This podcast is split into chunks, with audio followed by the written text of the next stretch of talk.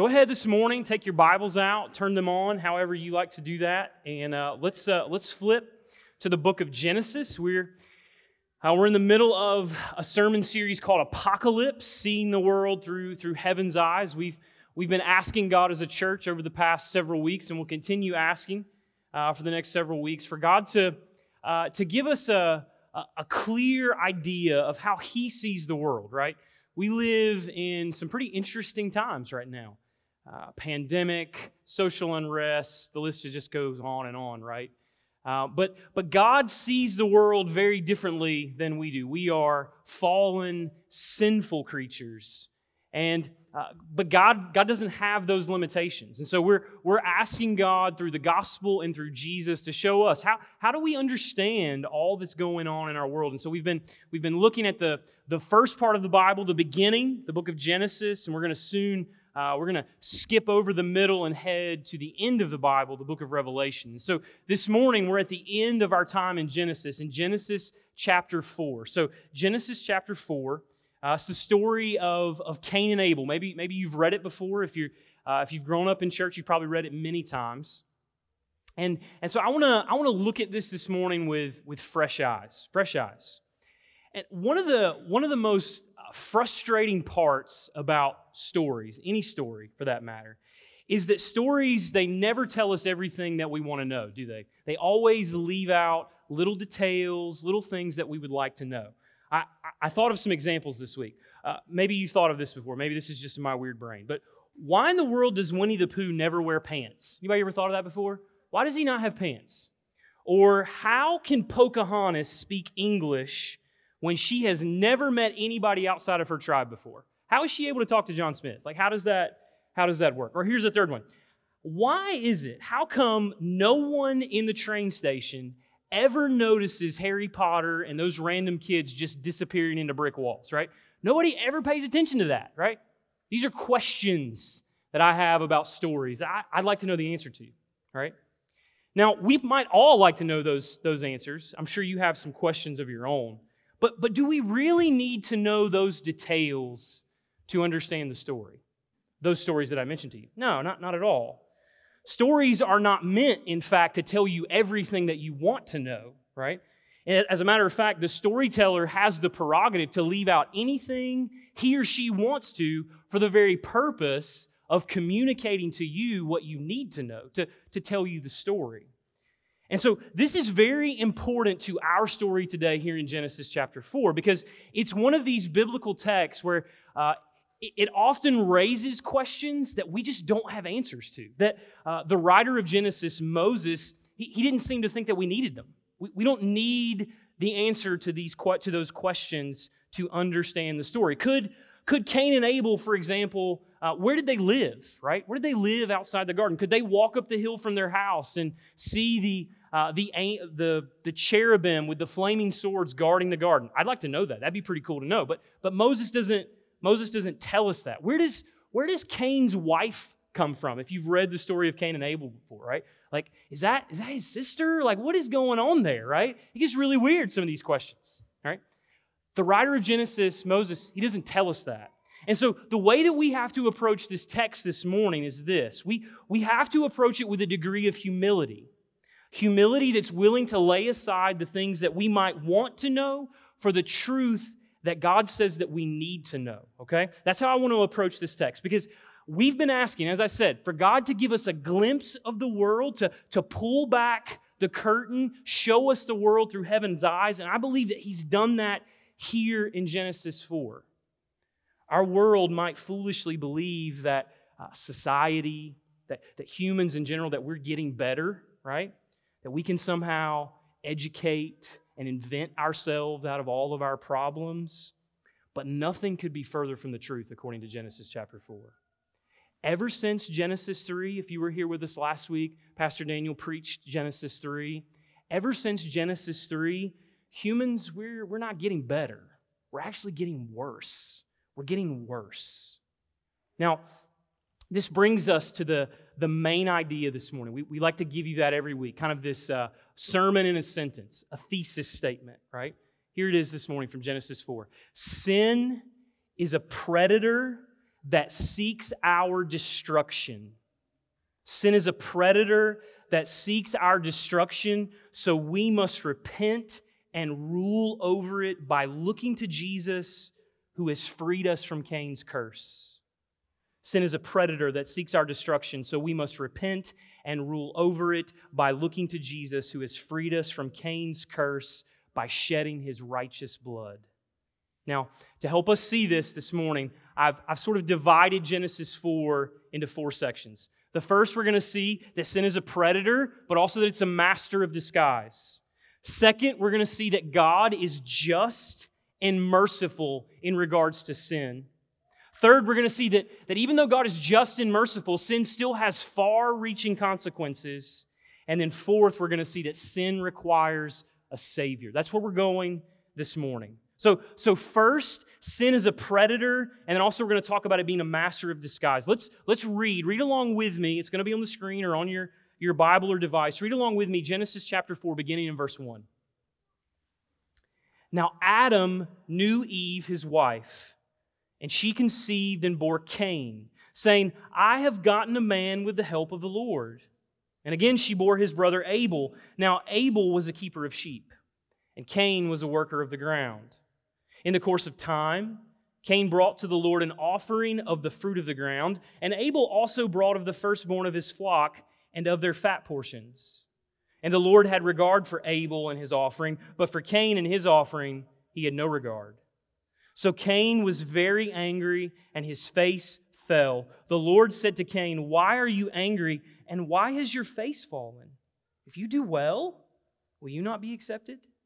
And if you do not do well, Sin is crouching at the door. Its desire is contrary to you, but you must rule over it. You see, after being expelled from the garden because of sin, Adam and Eve, life is, life is broken, but life is not over. They start a family. They have two boys, Cain and Abel. Cain became a gardener, or we might think of a, a farmer. Abel, a shepherd, specifically of sheep. Abel was a shepherd of sheep all right?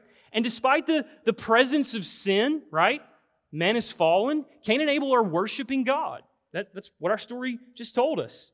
Sin has broken God's creation, but not destroyed it. So Cain and Abel in this story, they bring a sacrifice to God. Now, we're not told the specifics of the sacrifice, only the outcome.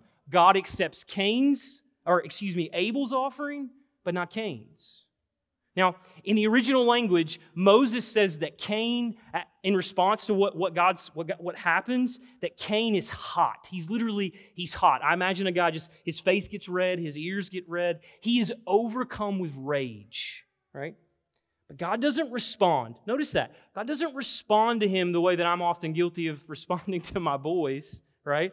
A finger wagging, furrowed brow lecture, right? Why are you angry?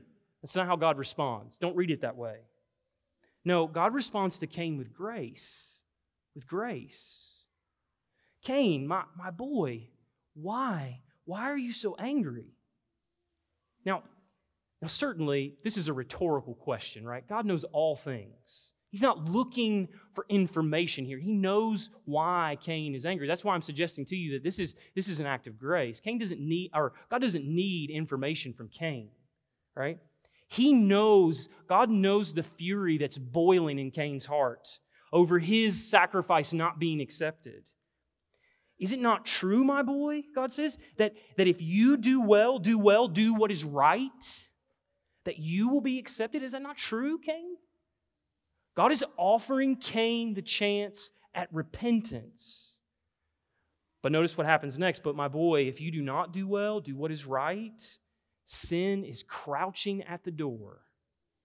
Sin is crouching at the door. Its desire is contrary to you, but you must rule over it. Sin is described here as a wild beast. Think a tiger or a lion.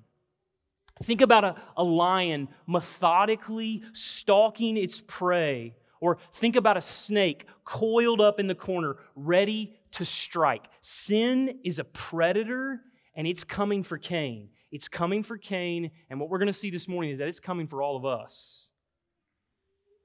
Cain, look, look with me at verse 8. Cain spoke to Abel, his brother, And when they were in the field, Cain rose up against his brother Abel and killed him. Then the Lord said to Cain, Where is Abel your brother? He said, I do not know. Am I my brother's keeper?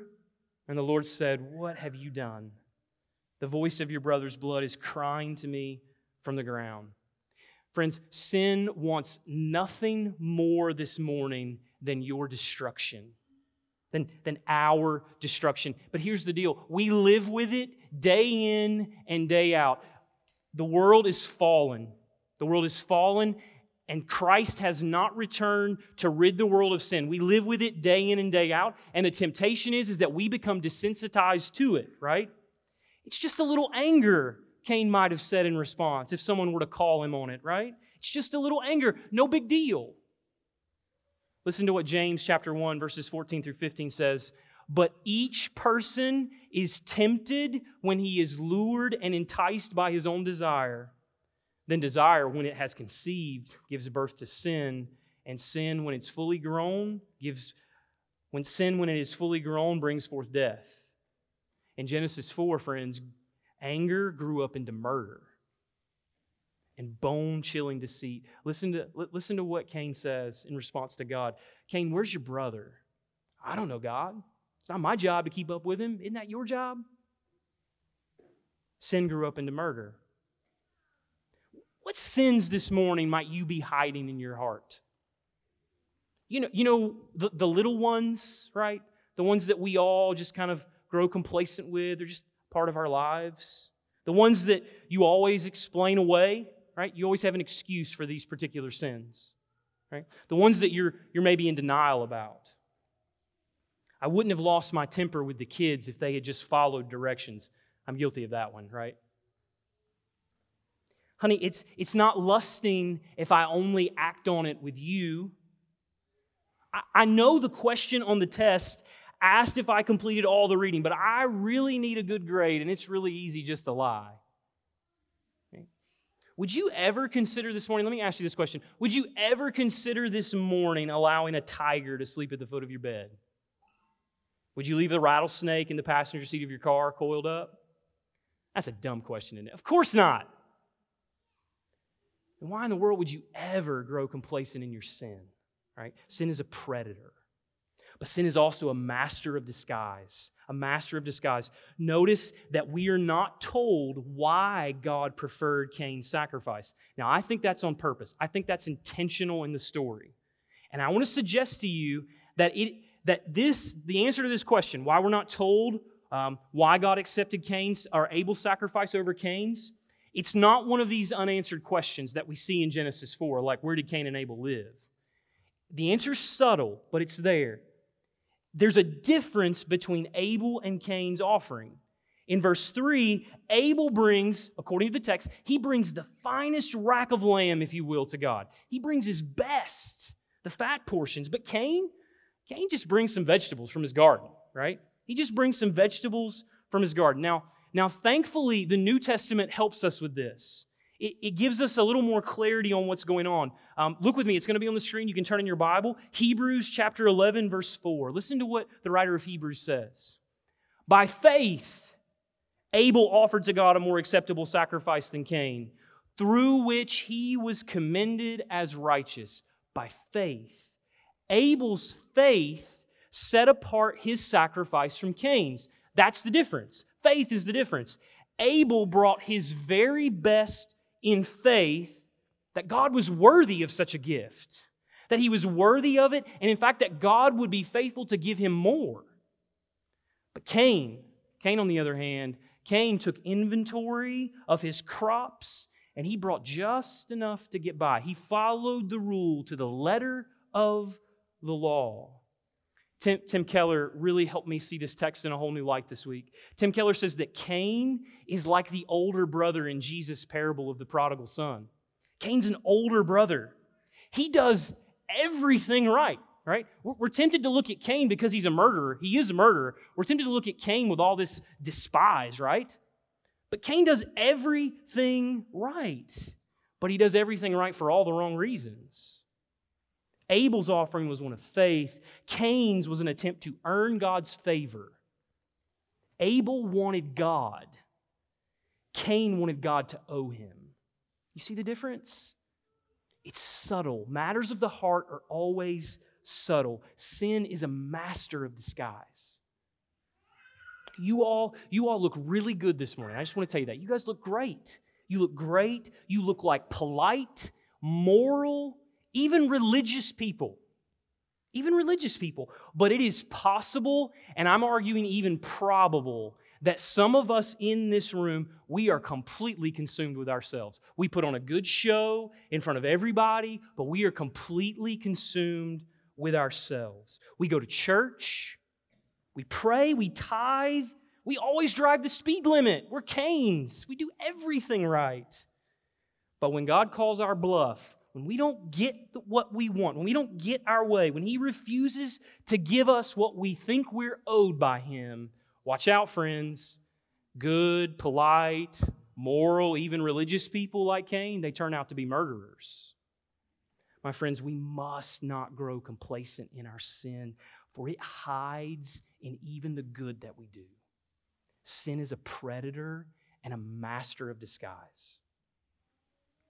Second, this morning, we see that God, in response to sin, God is just and merciful verses 11 to 16. God is just and merciful. Read along with me.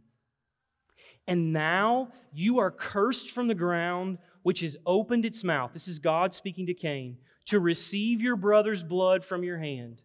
When you work the ground, it shall no longer yield to you its strength. You shall be a fugitive and a wanderer on the earth. Cain said to the Lord, My punishment is greater than I can bear. Behold, you have driven me today away from the ground and away from your face I shall be hidden. I shall be a fugitive and a wanderer on the earth, and whoever finds me will kill me. Then the Lord said to him, Not so. If anyone kills Cain, vengeance shall be taken on him sevenfold. And the Lord put a mark on Cain, lest any who found him should attack him. Then Cain went away from the presence of the Lord and settled in the land of Nod, east of Eden. Abel's blood in this story. Abel's blood literally cries out from the ground for justice. And God would not ignore it. He will never ignore justice. Because of Cain's father and mother, the ground was cursed, right? We learned that last week, right? But Cain was cursed from the ground. No matter how hard he worked, no matter how hard he tilled the soil, nothing would grow. His parents were expelled from the garden, but Cain was exiled out of Eden completely to the east, away from God's presence, to a place called Nod. Nod literally means, in the original language, it means wandering, a place of wandering. God is just, He will not ignore sin. But notice, notice Cain's response to God's justice. Unlike his father and mother, Adam and Eve, we saw this last week. Unlike Adam and Eve, who remain silent before God when they're receiving their just reward, Cain whines. He's a crybaby. He whines and he complains, God, this is too much. Ironically, now the murderer, he fears being murdered. But notice that it's not by God. He's not afraid of God, he's afraid of what other men might do to him. Cain is blinded by his sin. Yet in mercy, notice that God's heart is for Cain. God's heart is for Cain to protect him, to protect him, to protect the sinner, even one guilty of murdering an image bearer. If you read through the Bible, there is perhaps there's there are few sins greater than taking the life of an image bearer. It's a big deal. And God's heart is to protect this sinner.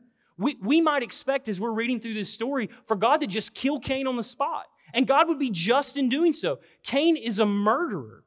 God's going to establish a covenant in Genesis chapter 9 where he says, Listen, for life, you owe me life. If you shed blood, I will take yours. But despite God's or Cain's sin, God's heart is for him. That's why God, go, God goes to him. Remember back in our, our story a few minutes ago? That's why God went to him, calling him to, to trust him. My boy, sin is coming for you. Why are you angry? God was calling Cain to trust him, to trust him that, that if Cain did what was right, that God would bless him, that God would exalt him just as he exalted Abel. God is asking Cain to trust him to do what God knows Cain can't do on his own, what Cain cannot do on his own. God's asking Cain for faith. Ultimately, this morning, friends, Cain is no different than Abel, right? Or Adam or Eve. They were all sinners. That's the temptation when we read this story that we elevate Abel to this level that he's not intended to be le- leveled at, right? All of us are sinners. Cain, Abel, Adam, and Eve, every human is a sinner. The fall ensured that.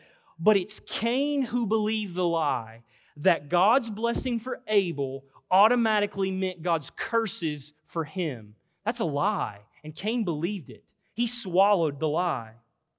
And that's not God's heart. God's heart is for the sinner. Abel's faith is what set apart his sacrifice. God didn't choose him just to exclude Cain. God chose one. God chose Abel, and we're going to see more in a minute. He chose one for the, for the blessing of Cain, right? It's, it's through one family, through Abraham's family in the biblical story, that God wants to bless who? All the families of the earth, right? It's through Jacob that God wants to bless Esau. It's, it's through Isaac that God wants to bless Ishmael, right? What we have here this morning in this text is the, the bedrock for a biblical understanding of election, right? We don't like that word, that's fine. But we have the, the biblical foundation for, for election. God isn't, God isn't choosing one just to the exclusion of the other. He's choosing one for the sake of all the others this morning, right? He's, he's chosen one son, his only begotten son, so that we might all be sons and daughters of God. Friends, God's heart is for the sinner. In a couple of months as a church, we're going to spend we're going to spend 24 hours in prayer. 24 hours in prayer for the lost and 30 days in the harvest. 30 days sharing the gospel with our friends and our neighbors. And I want you to I want to encourage you to be a part of that for this very reason that God's heart is for the sinner. God is just. He will not ignore sin. We're going to talk about in a few minutes how he's dealt with sin ultimately in Christ. God doesn't ignore sin, but he is merciful for the sinner. And we're going to have the chance as a church for 30 days to tell everybody that we know about the justice and the mercy of God towards sinners. I invite you to join us in that. You've got a pamphlet there in your, uh, in your seat, it'll tell you all about it. This brings us to the next part of our story that sin has far reaching consequences. This is verses 17 through 24. Cain is, is banished from God's presence, but in verses 17 through 24, we see that sin goes with him, right? Sin goes with him, and his sin has far reaching consequences. Read along with me. Cain knew his wife, and she conceived and bore Enoch.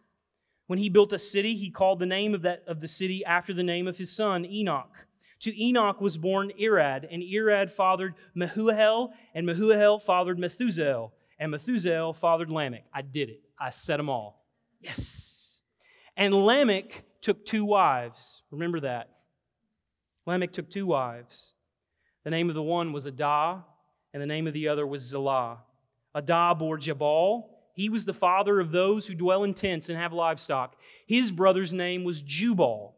He was the father of all those who play the lyre and the pipe. Zillah bore Tubal Cain. He was the forger of all instruments of bronze and iron. The sister of Tubal Cain was Naamah. Cain marries. He has a family. And even though he was cursed as a wanderer, Cain goes on to build a city. All right? The way you might think of that is, is that if Cain's not going to listen to God um, regarding worship, he's probably not going to listen to God regarding punishment either right? Cain was, was cursed to wonder, but he goes on to, to build a city. He has grandchildren, and culminating with his great, great, great grandson, Lamech. Lamech. That name, it just sounds wicked as I'm reading through the story. Lamech. But despite Cain's sin, his grandchildren through Lamech, they go on to, to do some pretty incredible things. They, they make the world better. They're, they're fulfilling their role as God's image bearers, right? They create culture. Uh, Jabal introduces the world to raising livestock. This is where raising livestock comes from. It's in the Bible, right? Jubal brings music to the world, specifically the lyre or the harp and the pipe, the flute. Starts with him. And Tubal Cain, he develops metallurgy, right? But lest we think that everything's okay, right? Maybe this whole sin thing has just been it's been swept under the rug. We're going to move on with life. Notice what I told you to notice before. Lamech took two wives. Here, the stain of sin, we can't escape it, guys. It begins to bleed through.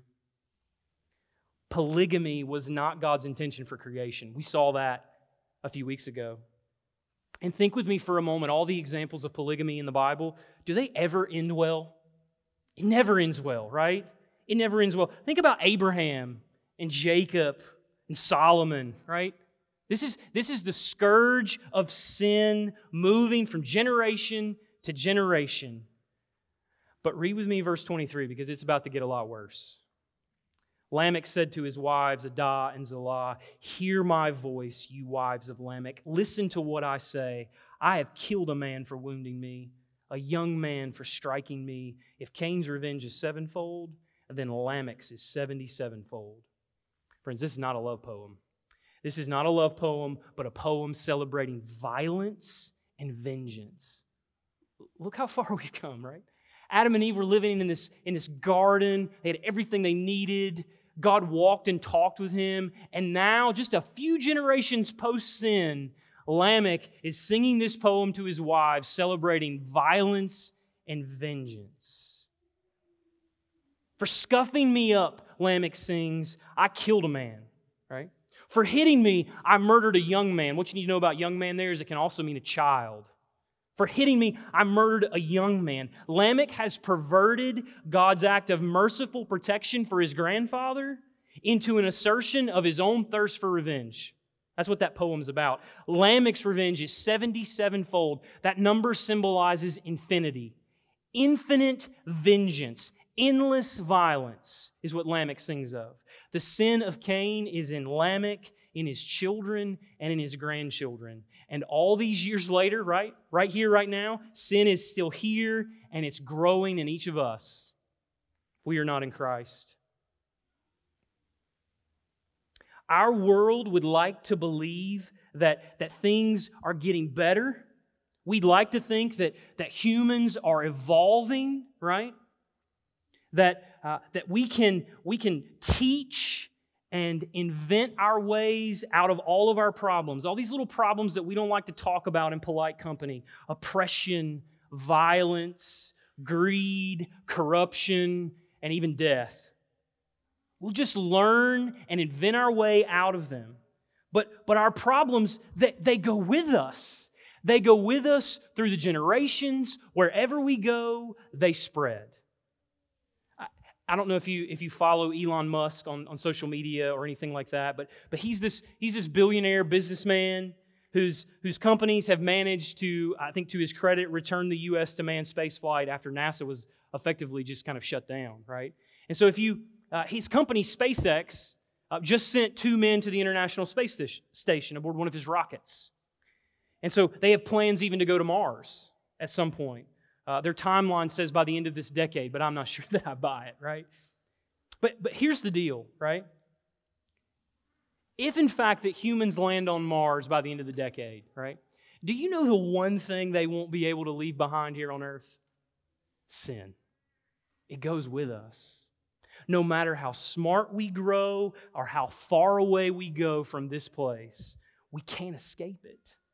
It's in all of us and it's spreading. And so the question becomes as we read through Genesis 4 is what are we to do about it? What's there to be done? And that takes us to the next part of the story that human sin requires a Savior. Read with me verses 25 to 26. And Adam knew his wife again, and she bore a son and called his name Seth. For she said, God has appointed for me another offspring instead of Abel for Cain killed him. To Seth also a son was born, and he called his name Enosh. At that time, people began to call upon the name of the Lord. Once again, God blesses Adam and Eve, even despite their sin, God blesses Adam and Eve with more children. Seth will be what Abel could not be because Cain, excuse me, murdered him. You see, God still intends to keep the promise um, of the snake crusher. We saw this last week in Genesis 3, where God promised Eve that one of her descendants would come and would ultimately crush the head of the serpent, the head of Satan, who, who convinced us as humans of the lie of sin. Right? God intends to keep this promise. This promised one would one day rescue humanity from sin, and God is going to bring this promised one through Seth. Genesis 4 has taught has taught us that because of sin, humans are not getting better, we're getting worse. Our sin is spiraling out of control, and we need someone to rescue us. We need a Savior. According to verse 26, from Seth would come Enosh. And if you follow the story of the Bible along, you'll see from Enosh comes Noah. And then from Noah comes Abraham. And then we all know who comes from Abraham Jesus. The writer of Hebrews, chapter 12, verse 24, I want to turn your attention back there. The writer of Hebrews says that Jesus is the mediator of a new covenant and that his sprinkled blood, listen to this, his sprinkled blood speaks a better word than the blood of Abel. A better word than the blood of Abel. What in the world could that mean? If Abel's blood cried out to the ground for justice, Jesus' spilled blood from the cross cries out from the ground forgiveness. Like Abel, Jesus brought an acceptable sacrifice to God. Jesus didn't just do right things. He didn't even just do all the right things. Jesus loved God with all of his heart.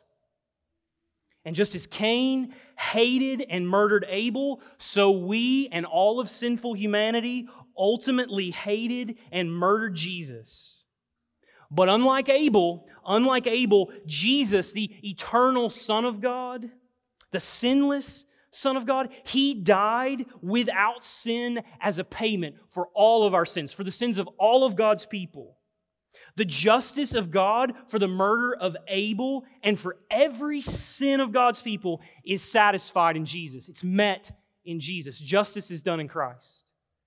Through Jesus, God now covers us with mercy, grace, and forgiveness. It's interesting. Lamech's revenge was 77 times, 77 fold, if you will. It's interesting what Jesus tells Peter in the Gospel of Matthew about forgiveness. You remember the passage? He tells Peter that God's forgiveness is what? It's 70 times 7. In Jesus, limitless sin meets unlimited forgiveness. So, what about our question? What must, we, what must be done? How must we respond to Genesis 4 in light of what we know about Jesus? The answer is simple repent. Repent Repentance is what God desired for Cain, and it's what he desires for each of us. My son, why are you angry? Sin is a wild beast seeking to destroy you. You must rule over it. And now, because of Jesus, because of his life, his death, his resurrection, and the Spirit that lives within us, if we are in Christ, we can, we can rule over our sin. In repentance, we declare God to be better than whatever sin offers. We, we take our eyes off of ourselves, Cain's fault, right? We take our eyes off of ourselves and place them upon the one who is truly worthy of our worship. Repentance is, the, is our only hope of rescue this morning. Repentance is our only hope of rescue. So, so, what does repentance look like? I put some stuff up on the screen that I think will help you. First, repentance looks like being honest with God and each other about our sins. We got to be honest with God.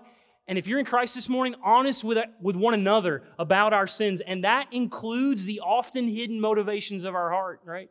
It's not good enough, friends, to just talk about the things that we do that are really out there in public, right? Because sin is a wild beast and it's coming for us. It hides in even the good that we do. We must stop making excuses those little sins that we just we just excuse away when someone calls us on them, we, we explain away. We have to stop that.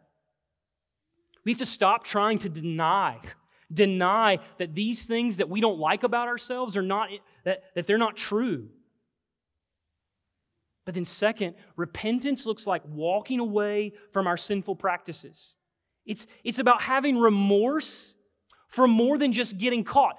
That's what Cain was upset about. He got caught and he got punished. Repentance looks like more than just being upset that we got caught, but actually regretting the offense that we have committed toward a holy God, and a holy God, mind you, that loves you, whose heart is for you. But then, third, repentance looks like trusting Jesus, ultimately.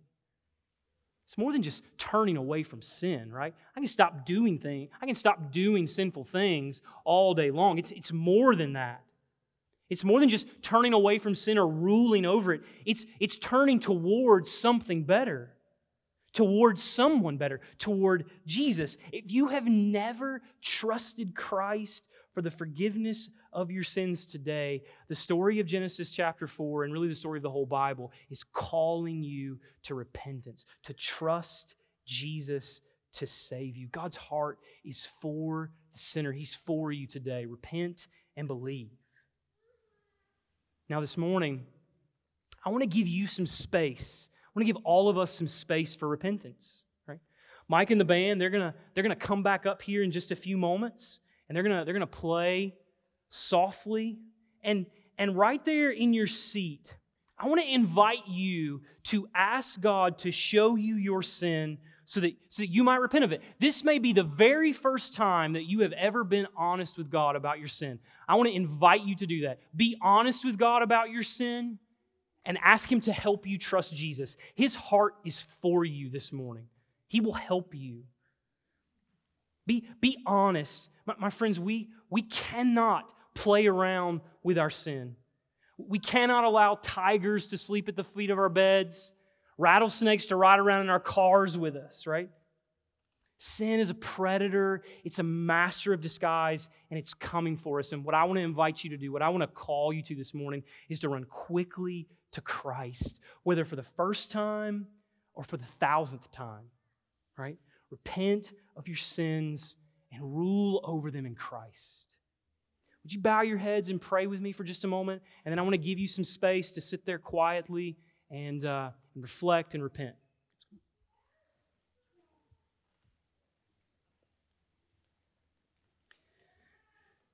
Father in heaven, we, we thank you that, that you are for us,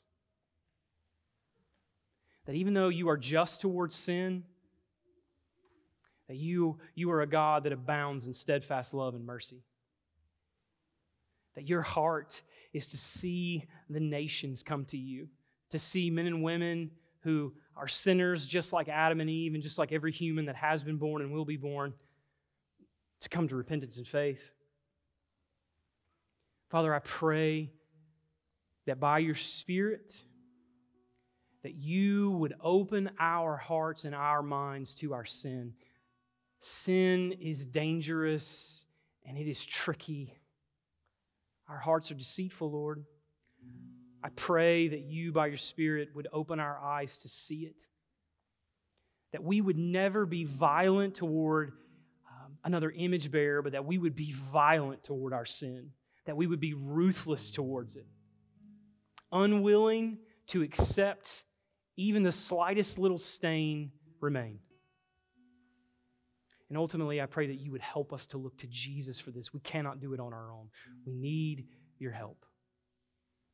Jesus' name I pray. Amen.